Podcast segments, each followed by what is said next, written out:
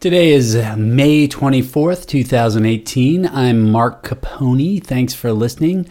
Uh, what I'm hoping for in this podcast is that I can share with you some of the music I've been working on. Maybe some of you will have some ideas, comments, thoughts about how I can make it better, either musically or from a production standpoint. Anyway, I've been working on a couple pieces this week. Uh, I'm going to play you two of them. They were both written for Taxi, the A&R service. If you're not familiar with Taxi, uh, basically it connects composers with people like music supervisors who are looking for music. So uh, the people who are looking for music, the music supervisors or library owners, will run a listing in Taxi and say, I need a mariachi song or I need a disco song. Um, usually they're looking for things that are very, very commercial. Anyway, uh, I responded to two of the listings this week. One is for an action movie trailer, um, and I'm going to play you that one first. The problem I ran into with this song um, I watched a lot of trailers, and generally it seems like they start quietly and mysteriously and maybe a little bit spooky, and then they get really loud. And, um, you know, the mastering professionals of this day are all so good that, you know, the parts that are really quiet seem quiet, but they're actually not. Um, somehow or another, the when you look at the sound waves, they're all kind of loud the whole way through, but they give you the illusion of quietness. Anyway, so I had I feel like I got an okay uh, uh, result here. Um, but I did have a lot of problems, or I, I, struggled with how it seemed like the volume was getting away from me when I had the, uh, you know, the somewhat quiet beginning loud enough to be really audible, and with all the kind of atmospheric spookiness in the background, I wanted that to be audible. But then when I got to, uh, as things started to get more intense, the volume just completely got uh, away from me. Um, but hopefully, I got it somewhat under control. Um, if you have any thoughts on it, let me know. Here it is, my action trailer. This is called Argonaut.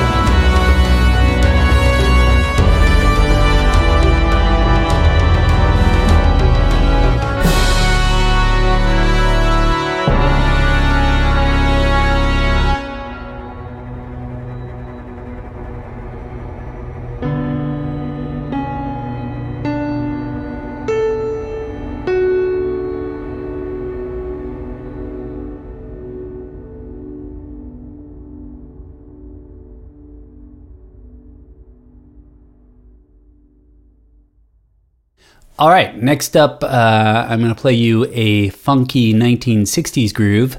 Uh, the music supervisor who was who ran this listing listed "Papa's Got a Brand New Bag," the classic James Brown tune, as sort of the overall feel that they were going for. Um, the challenges I ran into here were that things always sort of sounded a little too 70s and not 60s enough for me, uh, or that was what I, you know. Uh, and I think part of the problem is that I couldn't really think of a whole lot of tunes from the 60s where that were instrumental that had um, like a dry like a you know like a horn arrangement doing the the melody everything's or doing the you know the hook and it ended up like just the very nature of having this horn driven tune kind of gave it sort of a tower of power kind of attitude i thought that kind of made it seem 70s as opposed to 60s um, and then the other problem i had was that um, well, the '60s sound. I, you know, I kind of Googled how to how do you make something sound Motown. I saw a response to that question that said, um, based on the equipment they were using, they have a very um, rich upper frequency.